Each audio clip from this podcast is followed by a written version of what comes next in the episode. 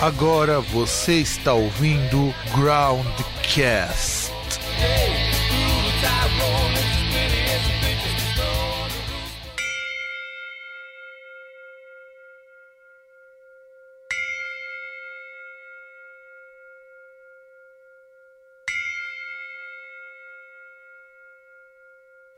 Sabe quem manda lá? Não é polícia, não é delegado, não é político, não é porra nenhuma. É nós.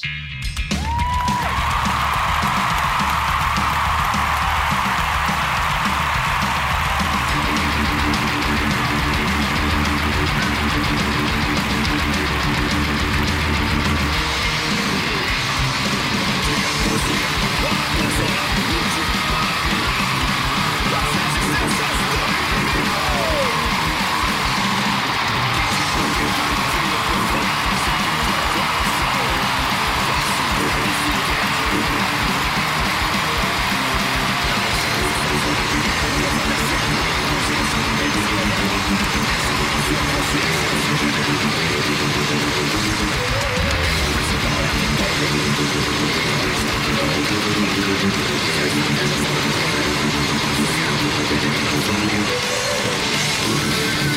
back.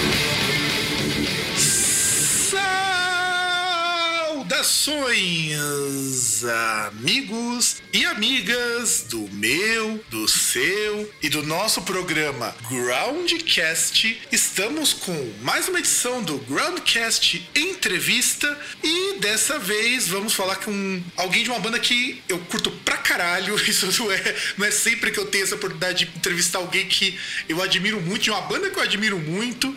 Então eu vou falar hoje com o senhor Marco Rodrigues. Marco Rodrigues não, caralho, eu já tô errando logo de cara.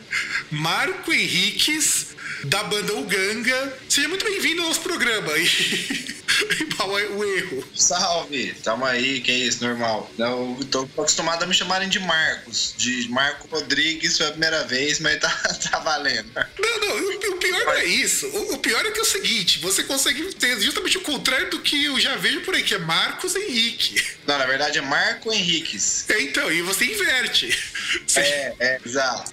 É, nossa, cara. Tamo e... aí, pô, uma honra, prazer tá, tá participando aí. Espero que a galera curta o bate-papo aí, saber um pouquinho mais sobre a banda. Ah, mas com certeza o pessoal vai curtir isso sem sombra de dúvidas. E eu quero perguntar uma coisa pra ti, Marco. É, como que você decidiu começar na música? Conta sua história de como que você entrou pro mundo da música e até hoje, vai, faz aquele, aquele resumão básico. Cara, eu. É, o Manu, vocalista do Ganga, ele é meu irmão mais velho, que muita gente não sabe, mas nós somos irmãos. E a nossa diferença é, são 11 anos de diferença. Então, assim, quando ele já tava tocando, eu era um pivete catarrento que, que não fazia nada, era uma criança só, e ele já tava tocando e tal. E aquilo sempre me, me encantou muito, eu sempre tive muito interesse, achava do caralho ver aquele tanto de cabeludo fedido dentro do quarto, fazendo um monte de barulho. Na época ele tocava com o Angel Butcher, depois com o Sarcófago, e assim, eu lembro de, de ver ensaios na casa mesmo, assim, em casa. E desde o começo foi me influenciando até o momento que eu cheguei a começar a curtir som e ouvir música e tal. E por volta de 99, 98 eu formei minha primeira banda, que era um skate rock, assim, meio rap, hardcore misturado. Que eu tinha, sei lá, eu tava na oitava série, tinha meus 16, 17 anos, algo do tipo. Comecei a tocar bateria e daí passou um tempo eu formei o Do Kids, que foi minha segunda banda, que foi uma banda que a gente já, já lançou CD, fez umas coisas, que era uma pegada mais hardcore Califórnia, assim, Pennywise, coisas do tipo. E o Manu já tava com Ganga nessa época, e aí em 2002 eu entrei no, entrei no Ganga. Então desde 2002 eu tô no Ganga aí 15 anos já de estrada, e nesse período fiquei só com Ganga mesmo, sem, sem ter outras bandas, sem ter outros projetos e tal. Então, mas basicamente assim, o que me levou pro, pro rock, pro metal e tal, foi muito a influência do Manu como irmão mais velho, que já curtia bandas, já conhecia e já tocava e tal, sabe? Então me influenciou muito isso aí. Nossa, cara, eu, de verdade eu não imaginava que vocês fossem irmãos, porque nas fotos que eu vejo, é, é, cara, vocês são bem diferentes um do outro. Bota fé. É, e, e tem uma diferença de idade também, mas então, assim, muita gente nem, nem imagina. Não, sim. É, é que nem que nem eu e meu irmão. As pessoas elas olham pra gente e já acham que a gente é amigo, é primo, mas não acha que é irmão. E eu sou um pouco só mais velho que ele, então eu entendo bem esse drama. E assim, é, como o, é a primeira vez que a gente tá entrevistando o Ganga, e, e, assim, eu sei que é uma banda que tem 15 anos, é uma banda que muita gente conhece, mas provavelmente vai ter aquele ouvinte, aquela pessoa que vai escutar isso aqui e falar: Que caralhos é o Ganga? Quem são vocês? Então, conta um pouquinho da história da banda. O que, que, que, que aconteceu? O que, que, que teu irmão tinha na cabeça quando montou o Ganga, depois que parou com as outras bandas, depois passou pelo sarcófago, enfim, o que, que você consegue contar disso? Então, é, na verdade, 15 anos que, que eu toco. O Ganga tem mais tempo que isso. Que dá, assim, o Ganga, que é uma banda que começou em torno de 93, ainda com o nome de Ganga Zumba, que era que da, da formação original restou apenas o Manu, né, que na época era baterista e atualmente ele é vocal, mas nessa época 93 eles lançaram a primeira demo, que foi uma demo lançada só em fita cassete e tal, ainda com o nome de Ganga Zumba. Depois lançaram uma segunda demo, que se não me engano foi 95, 96 por aí. Aí rolou um hiato, a banda ficou um tempo parada, chegou a gravar um disco em São Paulo que nunca foi lançado, teve umas mudanças na formação e tal, e depois voltou desse ato com o nome de Uganga. É, tipo, deu uma abreviada no, no Ganga Zumba por umas questões jurídicas, já tinha estrado e tal, e voltou para o Ganga, aí deu uma, mais umas mudanças na formação, e foi quando eu entrei, o Rafael também, que é o baixista, entrou, e em 2002 a gente gravou o primeiro álbum de, de estúdio, que é o Atitude Lotus. Mas desde o começo, assim, o Ganga que o Manu veio dessa, ele veio do, depois do Sarcófago, Angel Butcher, que eram umas bandas que ele tocava, e ele já queria fazer uma coisa mais mistureba, assim, mais influências diferentes, que foi o, o o, Ganga Zumba, que depois se tornou o Ganga. Tanto é que o primeiro disco do Ganga ainda, ainda é bem, digamos, sei lá, experimental, assim, é bem diferente do que é o Ganga hoje. Muito diferente. Que era essa pegada mais do começo e tal, que foi se moldando para se tornar essa base que é atualmente, que basicamente, assim, a gente pode falar que é firmada no hardcore e no thrash metal, com várias influências, com várias coisas diferentes, mas a base, assim, sempre acaba sendo o trashão, anos 80 Êxodos, Slayer, Anthrax e tal, e o hardcore, tanto hardcore Nova York, quanto a gente tem eu e o Rafael, que é o baixista, a gente tocava no Do Kids junto, antes de entrar no Ganga, que era essa veia mais hardcore Califórnia e tal. Tem essa, essa mistura. E aí, em 2002, gravamos o primeiro disco, que é o Atitude Lotus. Depois, em 2006, gravamos o Na Trilha do Homem de Bem, segundo disco. Depois saiu o volume 3, Caos Karma Conceito. Depois dele, o Ao Vivo, que foi um ao vivo que a gente gravou na Europa durante a nossa primeira turnê por lá, um show na Alemanha. E depois o Opressor, que é o quinto álbum da banda. Quarto de estúdio, mas o quinto álbum. É, e que aliás é um puta disco. Inclusive esse disco ao vivo de vocês. Não, relaxa. Aqui, aqui, aqui, é tudo feito na base do improviso. A gente não, não se preocupe com isso. Aqui é tudo feito na base do improviso. E assim, eu recebi esse disco, inclusive, ao vivo. Eu fiquei de receber o, o disco do Opressor, embora eu já tinha escutado ele no Spotify e tudo mais e tal. E, e assim, eu, quando eu uma coisa me fez admirar a banda pra caramba foi aquele livrinho que vinha com a história de vocês. O que, que vocês passaram de perrengue lá na Europa e as coisas boas. O que que, que, que como que foi essa experiência de passar pela Europa, além do fato de vocês dormirem na casa de um cara que abriu uma cerveja no café da manhã e passar um frio do caralho em alguns lugares? Cara, é tudo experiência, né, velho? É tudo aprendizado, é tudo uma coisa nova. Pra visitante e essa visita ser gerada pela sua banda, pelo seu corre do caralho. Então, pra gente era tudo lucro, era tudo massa, tava tudo bom, assim. E claro que teve os perrengues, teve a gente dormir desde hotel cinco estrelas até a squat punk invadido, que, assim, era uma coisa tipo, ó, se a polícia chegar, você fala que você não conhece ninguém, você não sabe de nada e tal, sabe? Então, você passa por isso tudo, mas, pô, velho, é, é demais, assim, sabe? Eu acho que se for só hotel, seria muito mais chato. Acho que a gente tem que passar por isso. E, e as duas turnês, fiz uma turnê em 2010 e outra em 2013. Essa na, a gente gravou esse CD ao vivo, foi no, no Razor Blade, um festival na Alemanha. E foi uma coisa, assim, não foi aquele lance muito planejado, foi uma coisa tipo, antes, um pouco antes de ir, a gente sabia que tinha a possibilidade de gravar esse show, gravar um áudio legal. Chegamos lá, rolou, a gente gravou, o show foi do caralho, tava cheio, a receptividade foi muito boa. E a gente conseguiu mexer nesse áudio aí, dar uma melhoradinha, tipo assim, não teve nada de regravação, de nada é o que tá lá é o show mesmo. Só deu uma mixada e, e lançamos. E foi do caralho. Tem aquele livrinho, foi legal também, que deu uma. Tipo assim, agregou muito valor ao, ao material, né? Até porque hoje em dia ninguém mais compra CD e tal. Então foi, foi legal, assim. E aquele livrinho é até uma ideia que eu e o Manu a gente já fazia, que é o Páginas Vazias, um fanzine que a gente fez aqui por muito tempo. E era naquele formato, tipo, aquele mesmo esquema ali. E a gente já, já tinha esse esquema de estar tá fazendo o zine e falou, pô, vamos fazer um zine especial para sair junto com o CD e assim, a galera curtiu pra caramba por ter essa coisa e ouvindo ao mesmo tempo, né? Mas a turnê foi do caralho, cara. Só tem boas lembranças. Até as más se tornaram boas.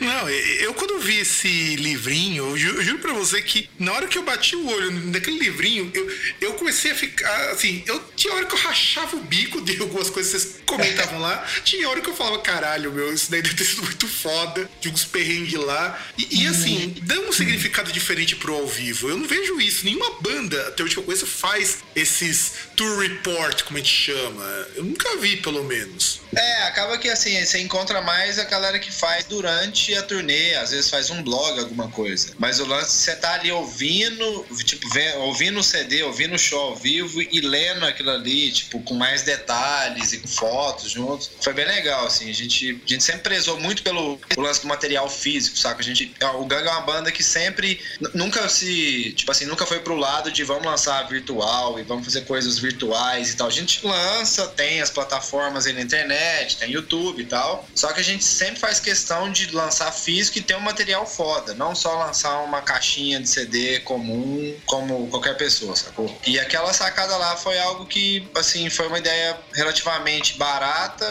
e que eu acho que agregou bastante. Não, eu acho que foi genial aquilo ali, de verdade, para mim foi genial, porque a gente não só escutar as músicas, de saber que as bandas têm uma história para contar, e é uma coisa que a gente sempre preza aqui no, no podcast também que mais importante do que a gente fazer um monte de pergunta técnica, tudo que a banda já responde normalmente, é saber um pouquinho do que, que a banda tem para dizer. E, e eu não vejo isso. Parece que, sei lá, os, os caras não têm muito interesse em, em, falar: olha, de repente a gente teve que sair no meio do, do frio, fazendo zero grau e cagar no meio da rua porque não tinha lugar para cagar. Eu, eu já entrevistei banda que falou isso. Que o cara tava com uma puta vontade de soltar um barro e de repente o cara baixou as calmas da dev, meu. É, é e, e, é muito bom saber disso, sabe?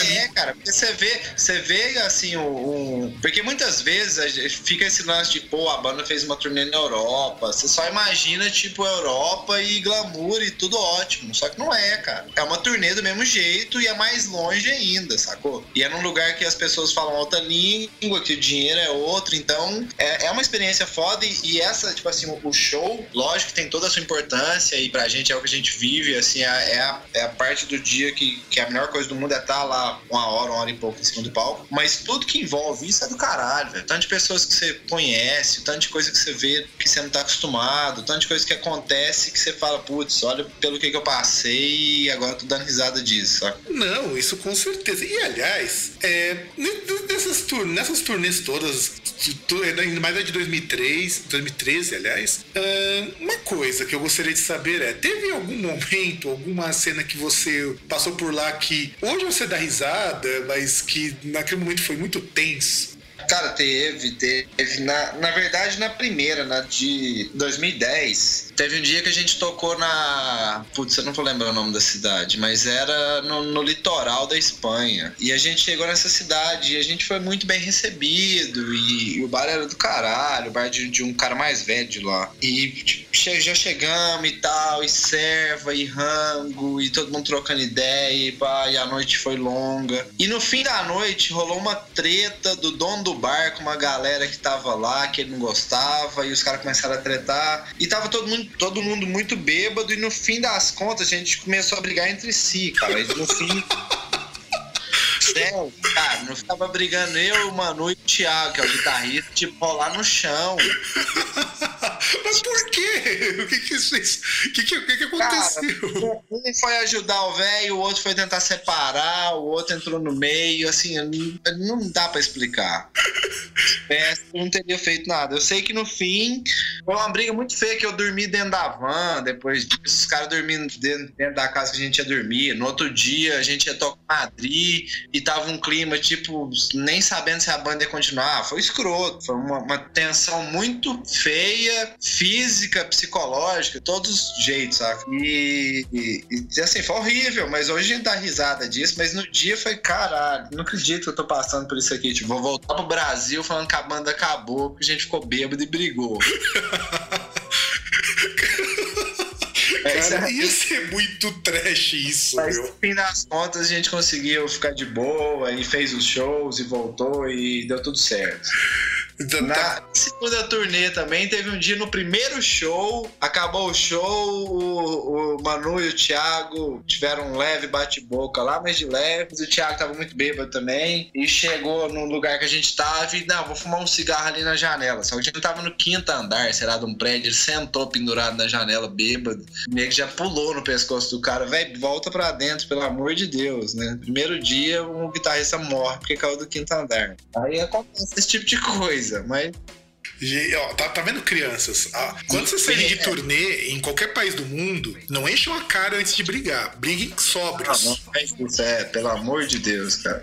Não, e eu, vi, eu fico imaginando. como deu tudo certo. Aí, tipo assim, né, cara? Eu cheguei, eu teve, teve um dia que eu tava dormindo na van e a gente entrou na, na Itália. Eu achei que a gente tava na Espanha. Meu espanhol é péssimo, mas eu falei, pelo menos um suco de laranja eu consigo pedir num posto. A gente parou num posto pra comer alguma coisa e eu tô lá, naranja, naranja, falando pra mulher e a mulher não entendendo porra nenhuma. Não- eu falava, não é possível, cara. Eu só tô falando o nome da fruta, ela não me entende. Aí vieram me avisar que a gente tava na Itália, a gente não tava na Espanha. Fala espanhol, é, saca? É, é ali do lado, né? Afinal de contas, o que, que são. O que, que é Itália? O que, que é Espanha? O que são umas cervejas, umas pinga mais, né? Cara, é, você nem vê, sabe? Tipo assim, você tá viajando, você começa a viajar é tanto dinheiro diferente, toda hora é um lugar diferente, além diferente que você, você vai dar um bug mesmo, sério. Não, é, eu imagino. Afinal de contas, você não tem tempo de apreciar o país. Você já faz show, já tem que empacotar as coisas. e Ah, não nada, é. Muita gente me pergunta, pô, você foi na Suíça? Cara, fui, cheguei, fui no hotel, dormi, passei o som, toquei, dormi de novo, acordei e fui embora da Suíça. Tipo Assim, a visita à Suíça, é isso. Ao máximo, a gente passou num posto de conveniência e comprou um chocolate suíço pra trazer, pra falar que foi na Suíça. E uma cerveja, né? É, e uma, uma cervejinha suíça, que, apesar de que lá na Suíça o bom deles é a vodka, a cerveja. É mesmo? eu nunca tinha, eu nunca tinha ouvido falar, cara. lá, cara. Um dia me deram uma vodka vermelha lá, que, meu amigo, o que que era aquilo? Olha, isso é uma coisa que eu não imaginava. Poxa, do, vodka vermelha, acho que quando meu irmão vier pro Brasil de novo, vou ver se ele, se ele me traz isso aí do meio da bagagem, cara. Mas eu falar que vale a pena, cara, que ela era. Não lembro maiores detalhes, mas ela era boa. É, porque depois já ficou bêbado, né? ah, não, aí, né? Não, Não, lembro mas- da cor dela. Não, não veja bem, mas o que é uma vodka pra quem toma umas pingas que nem vocês tomam aí em Minas? Ah, mas é, é- a vodka ela era pesada, cara, era bem mais forte. Era uma coisa tipo de sei lá quantos por cento de álcool, mas tipo 60, saca? Coisa muito forte. Caralho! Você põe no carro e o carro sai andando. É, na verdade, você tem que compartilhar com um pouquinho o carro, um pouquinho com você. É, né? O carro faz um quilômetro, você faz um metro e cai. Tá certo, o carro vai mais longe. É verdade, é verdade. O carro, problema é um pouquinho mais longe. E agora uma coisa que eu é, queria saber com relação ao DVD. Inclusive, quando recebi até proposta para fazer entrevista ou fazer a resenha do DVD, foi, na verdade, até propus que eu acho que conversar com vocês seria melhor. É, vocês fizeram um DVD, então, que tem um documentário que comemora o tempo de banda, os, os seus 15 anos, mais o resto do tempo que a banda existe, que é o Manifesto Cerrado. É, eu queria saber, an- antes, eu ia até perguntar isso antes, mas eu acho que tem uma outra coisa que é mais urgente mais rápida. Eu olhei pra capa disso aqui e falei, caralho, essa capa aqui de DVD tá melhor do que as médias de capa nacional. Como que. E eu sei que foi o senhor que fez isso daí, não foi? foi, foi sim. Como que foi conceber essa capa, em primeiro lugar? Antes de eu perguntar sobre o conteúdo e tudo mais. Pô, que, que massa que você curtiu. Então, eu, eu já trabalho com arte já tem um tempo, eu formei em publicidade, trampava com isso. E atualmente eu trabalho com a Incêndio, que é a, que é a minha marca, que também faz o merch do Ganga e tal. E eu tenho um bar, um bar também em Araguari, que é uma das cidades natais aí da banda. Eu moro em Berlândia, e que é aqui do lado, fico, tem a loja em Berlândia, o bar em Araguari, eu fico envolvido com essas duas coisas anos. Mas sempre fui envolvido com essa parte de arte também, nunca parei com isso. Fiz a capa do, na trilha do Homem de Bem, fiz a capa do volume 3, fiz a capa do, do ao vivo. O opressor eu não fiz a capa, mas a parte interna toda eu que fiz. Então eu sempre fiquei envolvido com essa parte artística assim da banda. E com o DVD não foi diferente, eu que fiz. E geralmente, assim, já de um bom tempo pra cá, sempre eu e o Manu a gente troca muita ideia sobre arte. Ele também dá muita ideia, assim. Eu sou o que põe a mão na massa ali, mas a concepção da coisa sempre vem de nós dois. Ele sempre traz, muito, traz muitas coisas. E nesse DVD não foi diferente. Essa ideia da árvore. Essa árvore é uma árvore da nossa fazenda, que nosso pai tem uma fazenda em, em Minas. É uma árvore de lá, do, do, Cerradão Mineiro mesmo. Uma foto feita lá. E aquela a foto da banda é em Mossoró, a gente tocando no, no Festival do Sol, que rolou lá no fim do ano passado. E assim, a ideia foi meio disso aí, essa concepção de, de troca de ideias nossas mesmo e mostrar, juntar essa coisa coisa do cerradão da nossa casa com a banda na estrada, né? A banda tocando e viajando e tal, fazendo corre ao mesmo tempo com as nossas raízes aqui. E as cores também é uma coisa que a gente já usa tem um tempo, questão do preto, laranjado, verde, esses tons assim sempre foram bem fortes nas coisas do Ganga. Continuou nesse nesse meio preto laranja dessa vez. E aí por dentro vai ter mais um pôster que vai vir junto com o material, quando sair o material físico, vai ter uma pancada de fotos e tal. E e, assim, essa parte geralmente eu que cuido. A parte de arte e merchandising sou eu que faço. Hum, é bom, bom saber disso, bom saber disso. Até porque eu achei realmente uma capa muito bonita. Eu falo assim que uma coisa que me impressiona em todas as bandas que eu vou entrevistando é como o material nacional de bandas tem melhorado muito nos últimos cinco anos. Mas assim, é um salto inacreditável. E ver esse DVD, que eu achei muito bacana, isso para mim é uma coisa muito, muito foda. Eu acho foda ver isso, ver esse, esse, esse tipo de trabalho com uma qualidade muito boa. Ver o DVD também, que eu assisti o vídeo no, no YouTube, eu achei assim, tá fudido. É, é um tipo de coisa que me deixa bastante orgulhoso de saber que existe uma banda no Brasil e bandas no Brasil no geral que se preocupam com material de qualidade. E aí eu queria que vocês falassem como que foi para produzir esse documentário. É, que que vocês, como que vocês chegaram falando? Não, agora a gente precisa, ou a gente tem que fazer um documentário para registrar a nossa história até aqui.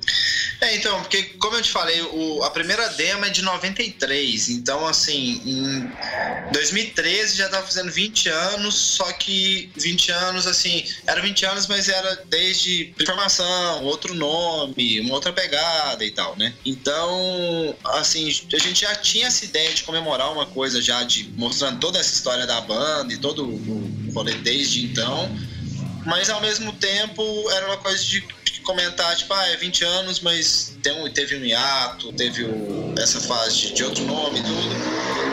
Então acabou meio que postergando isso e surgiu a oportunidade de, de fazer. A gente conseguiu aprovar um projeto pela, pela Lei de Incentivo de Araguari. E foi uma fase também bem doida na banda, que foi uma fase que o Christian saiu da banda porque teve uns problemas de saúde e o Morcego entrou. E depois disso o Morcego acabou ficando na banda para ficar com as três guitarras. Então foi uma fase, muita coisa acontecendo, assim, sabe? A gente já tava com, com um background legal, tinha feito as duas turnês na Europa e tal. E achamos que era hora de, de fazer esse material, registrando tudo, inclusive contando um pouco de como foi essa turnê na Europa. Porque na, na primeira turnê, a gente até lançou um, um doczinho na época da primeira turnê, só que a gente perdeu metade de todo o material que a gente filmou e fotografou na primeira turnê. De um, deu uma pane no computador do Christian, que a gente estava baixando tudo no computador dele, e deu essa pane e a gente perdeu tudo. Então, assim, a gente lançou uma cobertura bem, assim, resumida do que foi essa primeira turnê. E pra segunda a gente já queria queria fazer um, um, lance mais legal. A gente levou o Ed, que é o guitarrista do Lava Divers e da Travesseiro Discos, que é quem cuida dos nossos videoclipes e materiais e tal de vídeo. A gente levou ele com a gente para ele ficar exclusivamente para filmar e fotografar e fazer cobertura. Então a gente queria lançar um, material legal para suprir esse, essa falta de material da primeira e pensar, pô, vamos juntar tudo, lançar a história da banda com essa turnê na Europa e fazer um show, né? Que foi esse show que tem no DVD, que é o show na estação, que é uma estação de trem antiga que foi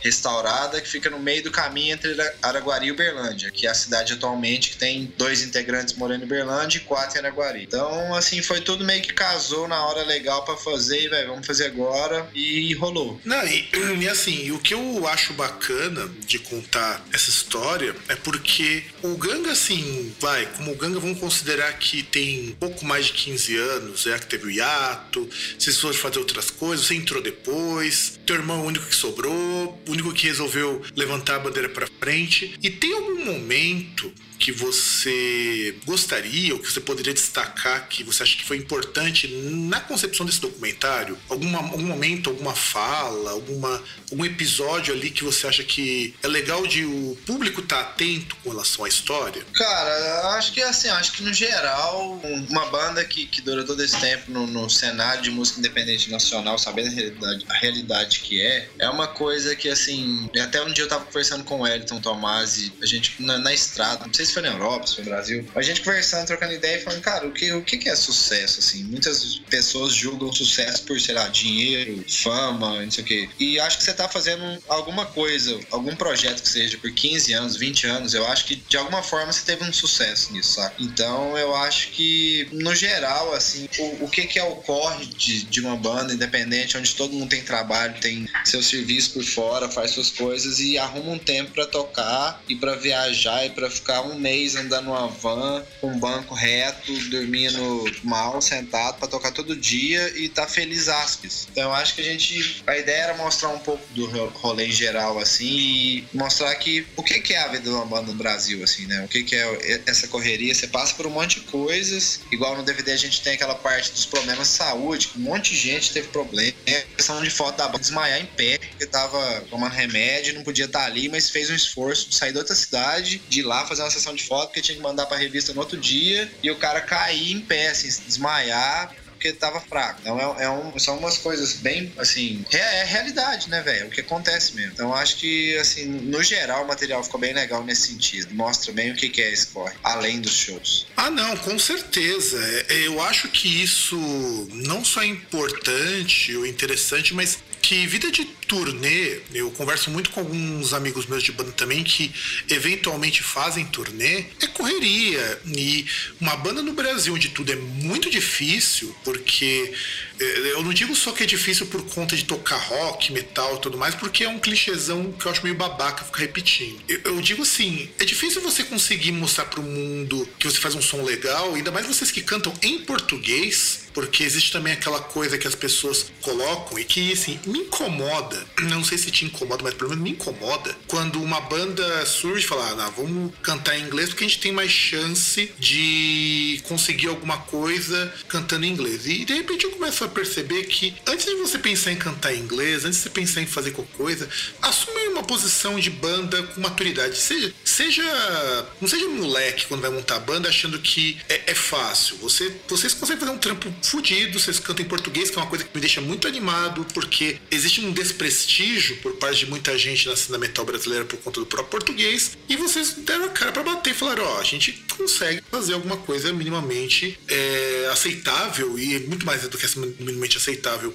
E o europeu também consegue curtir. No geral, você acha que essa experiência também é importante pro pessoal na cena do Brasil perceber que dá para fazer um som legal, um som autêntico como o de vocês, no caso? caso, sem precisar ficar aprendendo aquelas fórmulas, sem precisar ficar pegando cartilinha do tipo, ah, eu tenho que fazer igual, sei lá, o, o Exodus para conseguir vender lá fora? Ah, eu acho que sim, cara. Eu acho que isso, hum, assim, acaba ajudando nesse sentido. O lance de cantar em português, é, o que eu vejo muitas vezes é tanto a questão de, de, igual você falou, de ah, é mais fácil conseguir atingir o mercado X ou Y, ou então também o lance de foneticamente é mais fácil você pôr inglês, saca? É mais fácil você cantar qualquer coisa e quem estiver ouvindo não ficar feio. Em português é, é mais difícil você compor as coisas e isso foneticamente fica legal. Então tem esse trampo também que muitas vezes acaba sendo mais fácil mesmo fazer inglês, sabe? Você escreve que o jardim tá florido em inglês fica bonito e, e pronto, você fala. Então, assim, e, e o, o, o, lance de a gente chegar lá e ter uma aceitação legal cantando em português foi do caralho, assim, chegar na Alemanha, tipo, que eu não tô entendendo nada que os caras estão falando, eles não estão entendendo nada que a gente tá falando, mas a música em si fala mais alto e o cara curte, o cara vem depois trocar ideia, perguntar sobre as letras, do que a gente tava falando e tal. Não tem esse interesse. Então eu, eu acho que até mais tem, uma, tem até mais interesse do que se a gente chegar a estar cantando inglês, sacou? E quiser ser mais uma banda no meio de um milhão de bandas que, pô, eles vieram do Brasil, cantando na língua de vocês, vamos ver como é que é. Pô, acho que tem, acaba tendo um charme assim a mais esse lance do português. E pra gente foi uma coisa super natural, foi desde o começo que, que a gente sempre teve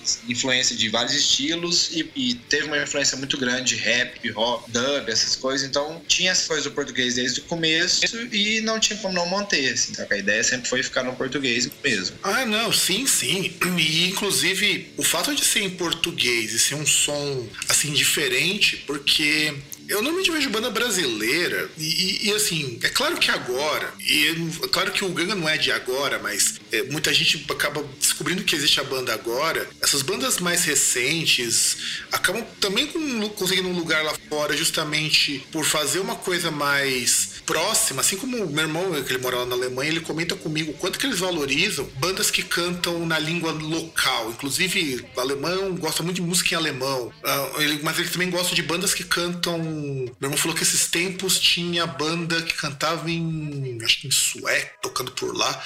E o pessoal vai à loucura, porque eles valorizam quem consegue ter esse trampo. E no caso de vocês, é, como que você vê que está sendo repercussão desse DVD, porque vocês disponibilizaram ele de graça também, o que eu acho uma, atitude muito louvável. Como que tem sido a repercussão? Cara, até então tá sendo demais, assim, todas as resenhas têm falado muito bem, tanto da parte do show quanto do, do documentário em si. E aquele show ele já até um pouco, já tá até um pouco antigo, porque acabou atrasando um pouco para sair esse material. Aquele show foi gravado já tem quase dois anos, então ele já é um show que assim, ó, tem música que a gente já até toca, tá tocando um pouco diferente, assim, mas todo mundo falou muito bem, cara. Desde os amigos que assistiram até o pessoal de, de, revistas, de sites e fizeram resenhas e tudo mais. Todo mundo falou que tá bem dinâmico, assim, que tá um negócio legal de assistir, que era a nossa ideia. A gente queria fazer um negócio bem fácil de assistir mesmo, de dinâmico e pra galera dar risada e ao mesmo tempo conhecer sobre a banda e ver as coisas e tal. Então tá sendo um retorno bem legal. A gente decidiu lançar na net porque não adianta, atualmente a galera gosta, acaba assistindo mesmo, é pelo computador. Assim, acho que hoje em dia é até meio raro quem tem um aparelho de DVD em casa, mas a gente sempre prezou pelo lance do, do físico, de ter o material e material físico ter coisas a mais, ter uns bônus, vem com pôster, vem com brinde, não sei o que. Então a gente vai continuar com a ideia de lançar físico esse físico deve estar tá saindo em torno de um mês, um mês no máximo, um mês e meio. Mas quem não, não tiver esse material, é só acessar youtube.com/barra o GangMG que tem lá todo esse material para assistir. É, inclusive eu vou até colocar os links aqui na postagem para o pessoal poder acompanhar, o pessoal poder assistir também. Eu confesso que eu não assisti o show porque eu me incomodo muito de não assistir na televisão. É, de verdade, eu gosto muito de ter o DVD DVDzinho, de lá, assistindo na televisão, esparrama no sofá, abre uma cerveja. Quer dizer, agora nem tanto porque eu não tô podendo beber por conta de uns, de uns remédios que eu tô tomando. Mas eu faço isso porque me é mais confortável. Mas na hora que eu bati fui ver, vou ver o documentário pelo menos, né? Porque o documentário, eu pego lá, vou, abro meu tablet e olho. E, o documentário tá muito bom. Eu, eu falo assim que ele tá muito bom, muito bom, muito bom mesmo. Uma qualidade assim impressionante. E, amiguinho, se você não assistiu o documentário do Ganga ainda, vai ter. pare de escutar esse podcast agora, vai assistir, depois você volta pra cá pra gente continuar a entrevista. Porque tá muito bom. Eu recomendo, tá muito bom mesmo. Valeu. Isso aí, grande mérito pro Manu e pro Ed, que foram os dois que ficaram mais à frente dessa parte da edição, da todo o planejamento desse DVD, de coletar material e tal. Os dois fizeram um trampo muito massa e a gente só tem a agradecer. E uma coisa, é, como que você hoje enxerga a cena das bandas aí de Minas Gerais? Porque Minas Gerais sempre foi um estado, pelo menos durante muito tempo, um estado mitológico, de onde veio trocentas grandes bandas nacionais, incluindo o Aí eu não vou querer entrar em polêmica, mas enfim, do malfadado Sepultura, que tem o pessoal que vai falar muita merda, tem o pessoal que vai, falar, vai adorar, e eu prefiro dizer que veio de lá, pronto. Como tem sido a cena aí em Minas? O, o que, que tem acontecido nesses últimos tempos por aí? Cara, Minas é um estado muito grande, né? Então, assim, acaba tendo várias cenas dentro de Minas, digamos assim. Porque a própria cena de BH e região, pra gente é, é bem longe, a gente tá muito longe de lá. Então, assim, a gente tá no Triângulo Mineiro, que é, tem uma cena aqui que é totalmente a par do que rola em BH. Então a gente acaba estando mais perto de, São Paulo, de Ribeirão, de cidades do tipo que de BH. Mas aqui no, no, Triângulo, cara, atualmente tá com uma cena bem legal. Tem muitas bandas lançando material, além do Ganga que vai lançar esse ano ainda. Teve o Lava Divers lançou agora uma banda daqui, que tem Interlândia, de Araguari. O Porcas Borboletas lançou um disco agora recentemente também. Tem o Sick, que é uma banda daqui instrumental, tá lançando um disco esse mês. Sabe, tem uma um monte de banda lançando material, tem uma galera daqui fazendo shows, tem a Incêndio, que, que é uma marca que acaba ajudando nesse rolê, tem festivais rolando. Então acho que assim, tá numa fase bem legal a região. Tem desde festivais grandes, como tem o Tim, vai rolar esse ano, já rolou. Tem o Mineiro Beach, que, que começou agora também e foi bem legal a primeira edição, que é um festival maior. E junto com eles tem o pessoal do Sena Cerrado, que é um pessoal aqui de Uberlândia também que faz os shows menores e mais independente e tal. Então a coisa tá rolando, saca? Eu acho que assim, falar que poderia ser melhor, sempre poderia ser melhor, sempre tem coisas para melhorar, mas eu acho que tá tendo espaço, assim, tá tendo alguns lugares para tocar. Ainda tem aquele lance de, de, o cover predomina, né? Mas tem rolado alguns shows e, e, eu acho que assim, já, já foi pior, sabe? Acho que já foi pior e não tá das, dos piores, né? É, e é legal você falar que essa coisa de estar tá mais próximo aqui em São Paulo, até porque eu também tenho uma amiga que mora em Uberlândia, inclusive faz muito tempo que eu compro, porque eu prometo que eu vou visitar ela e acaba nunca dando tempo, seja porque eu ou tenho coisa para fazer ou ela tem coisa para fazer. Ela sempre me contou isso daí, de que Uberlândia tá mais para São Paulo do que para Minas, inclusive em jeitos, né, em formas de, de coisas que acontecem aí. E, e, eu acho legal ouvir isso daí também que tá mais próximo de São Paulo. E já que você mencionou a, essa parte do cover, você acha que tá mudando essa cultura de pessoal começar a valorizar um pouco mais som autoral? Eu percebo menos aqui em São Paulo que bandas autorais estão tendo um pouco mais de espaço. Não é um espaço ideal, pelo menos eu acho que ainda é muito pouco. Dono de casa ainda tá muito covarde de apostar em som autoral, até porque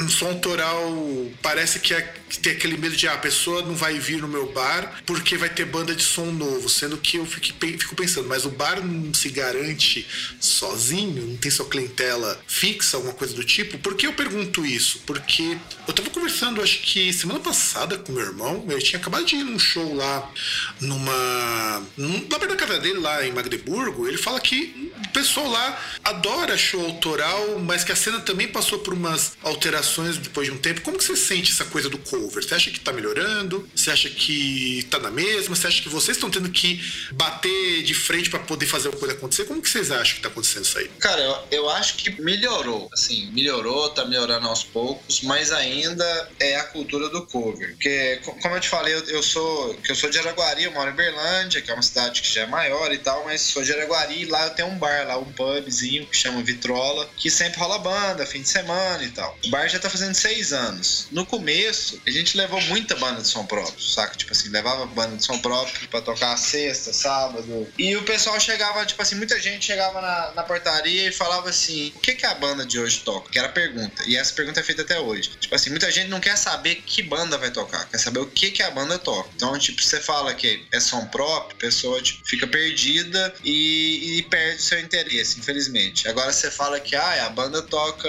rock nacional, Legião, Paralamas, Skank, blá blá blá. Ou então toca classic rock, toca Beatles, Rolling Stones, Led, blá blá. Aí você lota o bar. Aí você fala, toca som próprio. Muita gente não tem esse interesse. Sabe? O cara quer sair, quer cantar o que vai tocar, quer ficar bêbado, curtindo o som e conhecer o que tá rolando. Então, pra gente aqui, que é o interior, querendo ou não, Uberlândia que é maior, mas ainda é interior, a gente vê muito isso. Então, assim, no Vitrola particularmente, é uma coisa que a gente faz uma vez por mês, som próprio, os outros dias todos cover, e você colocar três bandas de som próprio pra dar 100 pessoas, e no outro dia você coloca um cover X de qualquer banda e dá 250. Então, essa cultura ainda é muito forte, tanto lá quanto aqui em Uberlândia, mas, ao mesmo tempo, tem aumentado esse espaço para som próprio. Tanto algumas casas têm aberto esse espaço, quanto as pessoas têm aumentado um pouco esse interesse nisso, de, de, de matar essa curiosidade, de sair, tipo assim, eu vou ver uma banda que eu não, não tipo assim, é som próprio, eu não sabe o que é, vou lá ver. Muito com a internet também que ajudou, né? Que hoje em dia, você vem, quem vai tocar no lugar, você já entra no YouTube, vê um vídeo, vê o, ouve o disco da banda no Spotify, fica sabendo como é que é o som e você vai sabendo o que, que é. Mas mesmo assim, tem melhorado. Eu acho que melhorou um pouco, mas o cover ainda impera. Pelo menos aqui ainda impera, sabe? É, e não só aí. Aqui em São Paulo tem um amigo meu que ele é tá de uma banda de post-metal, inclusive, que ele montou um espaço no estúdio dele justamente para trazer banda de som próprio. Então ele nunca trouxe cover. Ele falou que ele se recusa a trazer cover, mas é outra situação. Ele não abre aquele lounge todo dia. Ele, aquele lounge é um espaço à parte que de vez em quando ele organiza alguma coisa. Pra quem tem bar precisa ganhar uns trocos ali, é complicado. E, e, aliás, e como que surgiu essa coisa de montar um boteco lá? De onde que você trouxe aquela ideia de que eu vou montar alguma coisa e eu não vou beber tudo sozinho? É, pois é, foi assim, um. Era uma coisa que eu já eu tinha vontade, já tinha passado pela minha cabeça, mas não tinha plano nenhum de abrir um bar. Só que a vida te vai levando pra umas coisas que às vezes você não espera. E eu tinha acabado de chegar da Austrália, eu fiquei um ano morando fora, cheguei, tava morando em Berlândia, tava com uma empresa aqui de, de criação com mais dois amigos. E tava trampando tudo e meu pai sofreu um acidente que na época minha mãe tava sozinha, só moravam os dois, e ele teve um acidente, foi uma coisa meio punk e tava requerendo muitos cuidados e eu voltei para ajudar ela, basicamente. Assim, eu meio que abandonei as coisas que eu tinha aqui e voltei, falei, vou para Guari para ficar com ela um tempo para ajudar nessa fase. E eu voltei para lá meio que sem saber o que ia fazer. Eu trampava publicidade lá, era um mercado muito pequeno, muito restrito, e eu não tava muito de entrar naquilo lá. E eu fiquei, cara, o que, que eu vou fazer? O que eu vou fazer? Nessa época eu retomei a Incêndio, que eu já tinha, que era uma, um selo que eu tinha, uma distribuidora de, de material independente e tal, que tava com ela desde 2004. Quando eu fui para fora em 2007, ela deu uma, uma parada assim. Eu tava, tinha mais dois amigos que eram comigo, eles saíram tal, o negócio ficou meio parado. E nessa época, em 2010, foi quando eu voltei para Guari, eu retomei a Incêndio, porque eu falei, pô, é a única coisa que eu me vejo fazendo é isso. Voltei com a Incêndio. Aí fiz um festival com outro brother de lá, que nesse lugar onde é o nosso bar hoje, que era um outro bar na época, a gente fez esse festival, deu, deu super certo, assim, foi massa.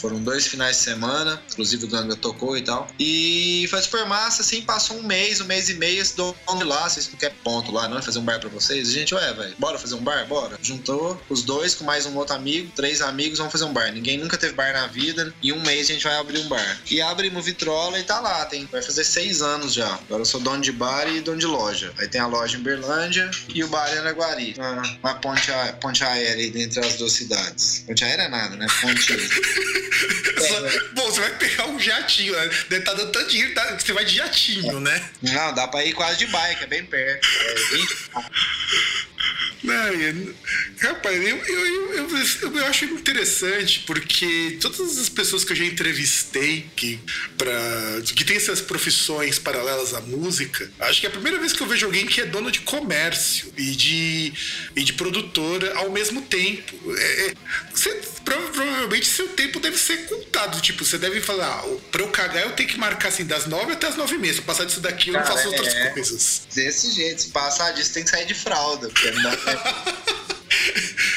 colocar uma rolha, né? Mas é, o rolê é igual, tipo, segunda-feira, acordo, vou pra loja, saio da loja, aí vou para Guari ensaiar, volto pra Berlândia, abro a loja. Aí igual amanhã eu vou para Guari cedo, trampo no bar lá sexta, sábado, volto domingo, loja durante a semana. Fico nesse corre aí. Mas assim, é aquele esquema, cara. Quando você acha uma coisa que você gosta de fazer, você não tem mais que trabalhar, né? Tá lá e fazer a coisa acontecer, mas não é mais aquele trabalho de quanto mexer com bar, assim, pra mim é, é um prazerzão. Gosto, eu tô com meus amigos. Graças a Deus não é um bar que a gente tem que colocar vários estilos de música que eu não gosto, que eu, saca, pensando só em dinheiro e tudo mais, e num ambiente que eu não curto, eu tô num ambiente com, só com pessoa que eu gosto, ouvindo música que eu gosto. Então, assim, eu, eu curto. Atualmente eu curto a vida que eu tô levando. É, né? Eu acho, assim, admirável. Eu realmente admiro muito quem consegue fazer isso, porque não tá fácil, né, meu? Você conseguir trabalhar no Brasil e ainda mais trabalhar com quem se gosta. Aliás, não só no Brasil. Sempre parto da ideia de que você tem que ser muito abençoado na tua vida. E entenda abençoado sem conotação religiosa nenhuma, porque isso daí eu acho bobagem também.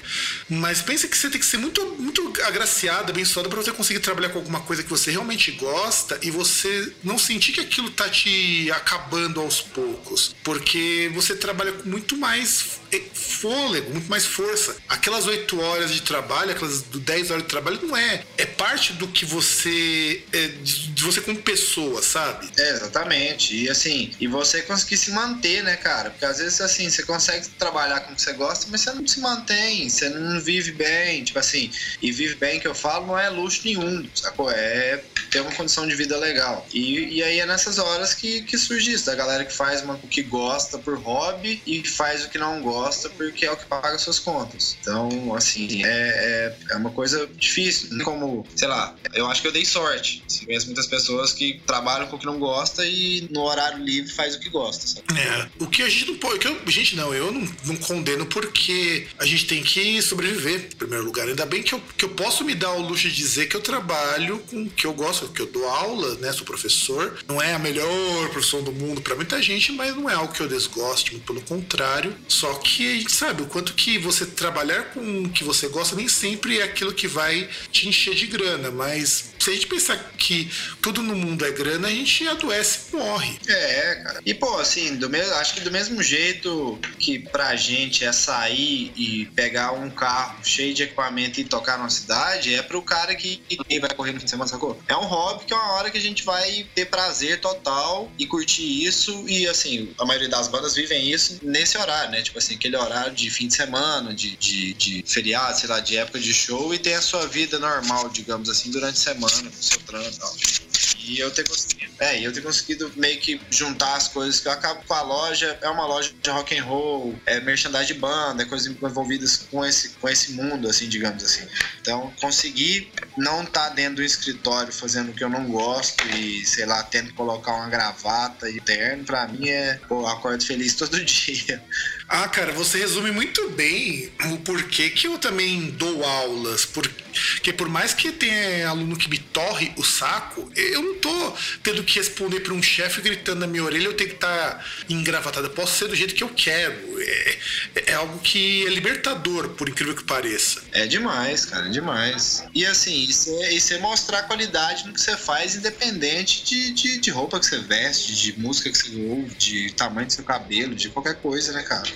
É, exato, exato. As pessoas não vão te julgar ali porque você tem cabelão comprido, porque você vai com um jeitão que o pessoal acha que você é do capeta. O pessoal sabe que você tá ali porque você é profissional, porque você é bom. E no teu caso, ainda que você não só é profissional, é bom, mas você é dono. E tem que manter aquilo ali como dono, que é muito mais trabalhoso. Exatamente. Aí, é, aí eu até falo que eu brincava com a minha mãe isso, quando ela ficava tipo, ah, mas esse tanto de tatuagem, esse brinco, sempre tem aquela coisa de, ah, você não vai conseguir emprego. E eu brincava com ela e falava, mãe, isso aí vai ser um incentivo pra eu ser melhor ainda no que eu faço. Porque se tem gente que, que vai escolher o cara não tatuado, então eu tenho que ser melhor ainda pra eu conseguir me sobressair. E, mas eu acho que assim, atualmente já tá uma coisa muito de boa isso, questão de tatu, drink. Ainda rola esse conceito pouco, mas já melhorou bastante. Já. Mas acaba sentido. Sim, sim, sim, sim. E uma coisa, cara, o que, que você anda escutando nesses últimos tempos? O que, que você recomenda pro nosso ouvinte que você tem escutado nos últimos tempos? Putz, cara, uh, eu assim, eu sou um cara que sempre, sei lá, 80% do que eu tô ouvindo é anos 90. Eu sou fissurado com os anos 90, eu acho bom demais, tem muita coisa boa. Mas, putz, eu sempre tô ouvindo, ao mesmo tempo que eu ouvindo as mesmas coisas, não sou muito de ficar baixando trocentas coisas e conhecendo todos os discos novos e tal. Mas, para falar de coisa nova, o Gojira novo, eu tô fissurado naquele disco Magma, que eu acho ele fantástico, cara. Eu ouvi muito. Que é uma banda, é, é uma banda que até eu não era tão fã, assim, achava legal, mas nunca tinha me pegado. Nesse último disco, acho que eles deram uma mudada, tem umas músicas com os vocais diferentes, umas coisas bem, assim, saindo um pouco do, do, do padrão que eles tinham firmado. E eu achei do caralho, acho bom, indico demais. É, cara, que mais? Deixa eu ver, assim, algo que esteja ouvindo.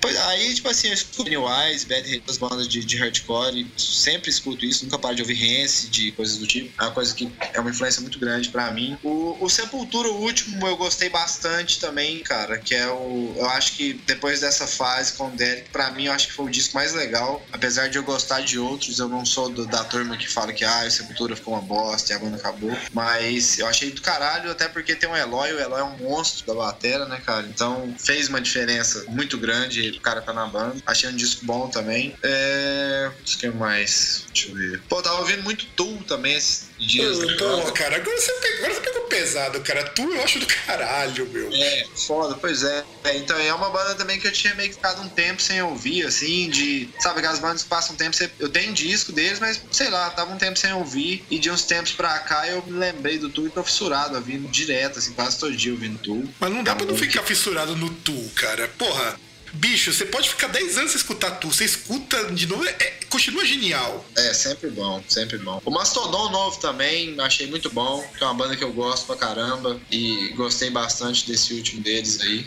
Que é... Cara, fora isso, sei lá. Skin Dread também é uma banda que eu gosto bastante, que já é uma banda que vai pra outra vertente, que é uma mistura de raga, metal, com rock, assim, é um lance mais cadão, mas é uma banda inglesa que eu gosto pra caralho, sempre ouvindo. E, pô, e igual eu te falei, aí se eu vou ficar falando que eu tô ouvindo mesmo, assim, eu vou voltar só em anos 90, cara. Eu vou ficar em Trieleva, Sepultura anos 90, saca? Gallows também, cara, é uma banda inglesa que lançou um disco. Assim, eles estão tão nativos ainda, mas eles têm um disco que é o Grey Britain, que se não me engano é 2013, será 2014, algo do tipo. Que é uma banda que tinha. Eu gosto muito de punk rock, tinha muito tempo que eu não, não sacava uma banda assim que eu falava, velho, isso me deu uma ideia de tipo, o que, que é um punk atual? Sem querer copiar punk velho e continuando sendo uma coisa punk, saca? E foi essa banda aqui que foi uma das poucas bandas atuais que eu senti isso, que é o Gallows. Bom, não saber disso, porque eu também tô na mesma. Demais, viu? cara, essa banda. Esse disco,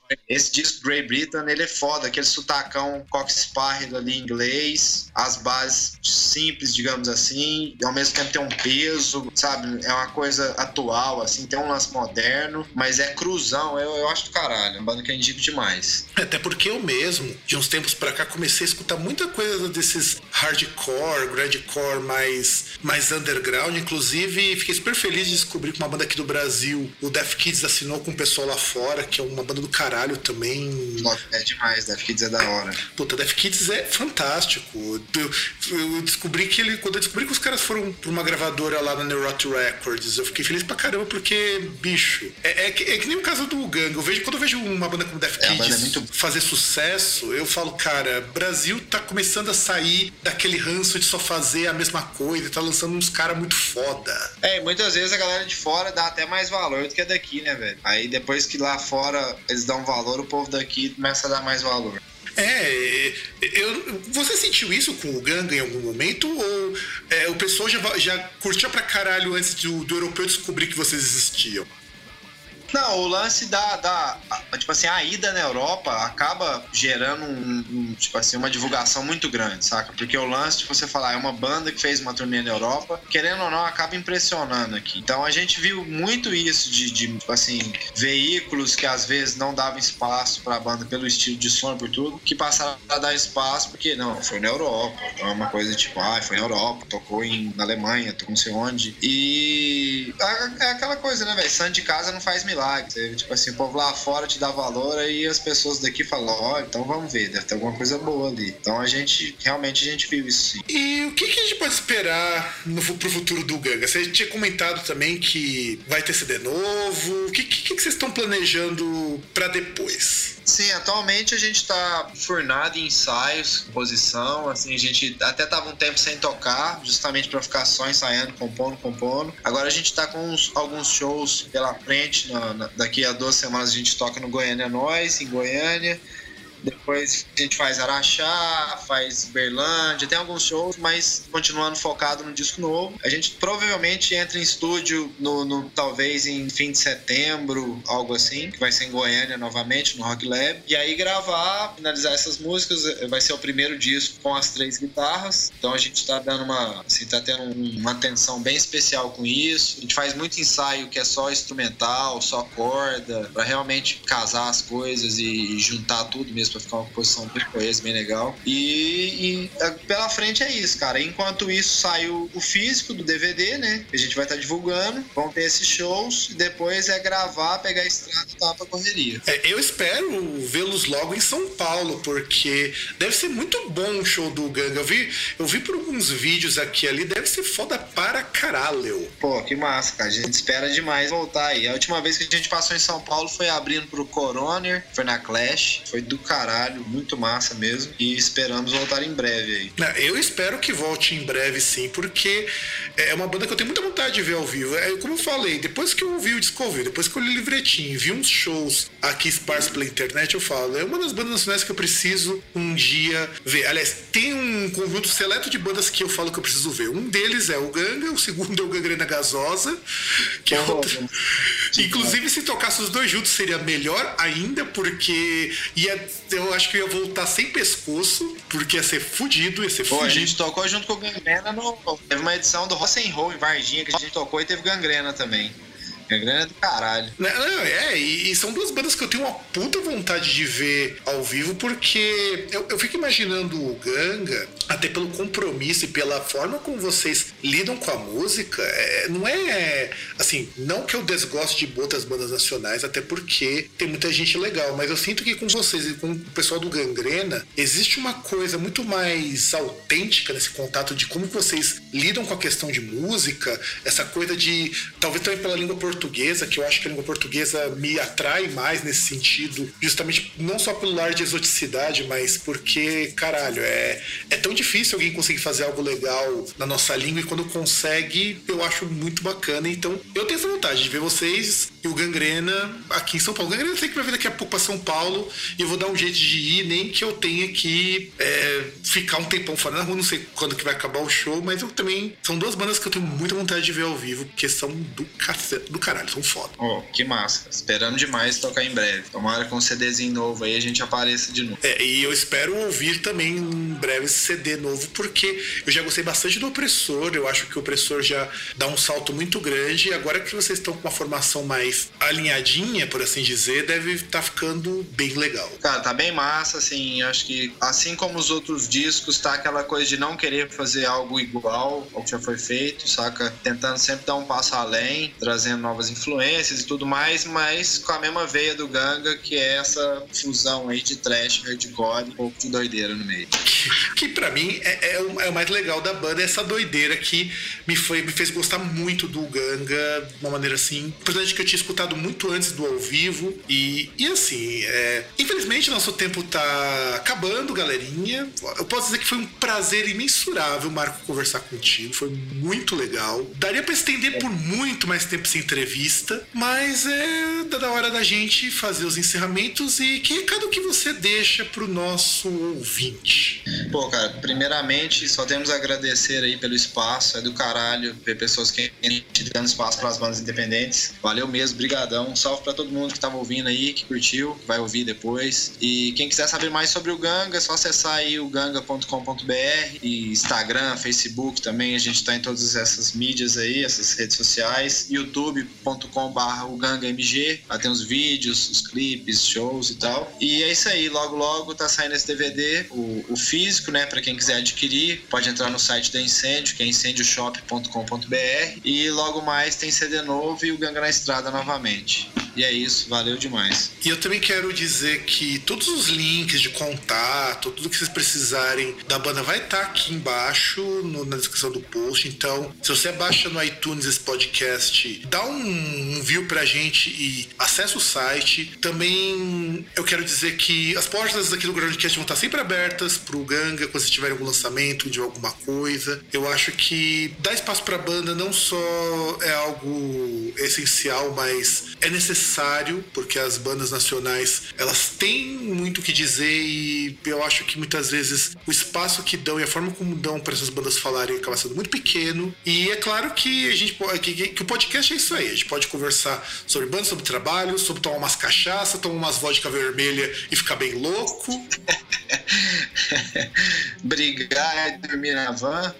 é, vai brigar e dormir na van. Inclu inclusive, eu, eu só espero que algum dia vocês também lancem a própria cachaça, porque se lançar eu vou querer uma, mesmo eu não gostando de cachaça, porque afinal de contas. Pô, seria uma boa. A gente tava, a gente tava vendo de lançar a serva, mas a cachaça seria melhor ainda. Não, cerveja com certeza eu iria querer. Cerveja porque cerveja não se recusa, por favor. Inclusive tem de banda que tá me devendo cerveja, e daí que ficou de mandar. Tem o pessoal que falou que manda uma cerveja, numa banda aí de, aqui de São Paulo que ficou mandar uma cerveja, não manda até agora. Faz um ano já isso. Acho que a cerveja até venceu. Mas é, é, isso aí, galerinha. A gente vai ficando por aqui, porque já tá ficando mais longo do que deveria o programa. Se você gostou desse programa, vai lá no iTunes e dá um, uma nota 5 pra gente, que isso ajuda a gente muito. Visitem o Saído Ganga. Compre o merchan da banda, porque isso ajuda a banda também. Afinal de contas, nesse mundo onde as pessoas veem, tem tudo via streaming, você perde um pouco de contato com a banda. No site do Ganga, podemos encontrar também camisetas?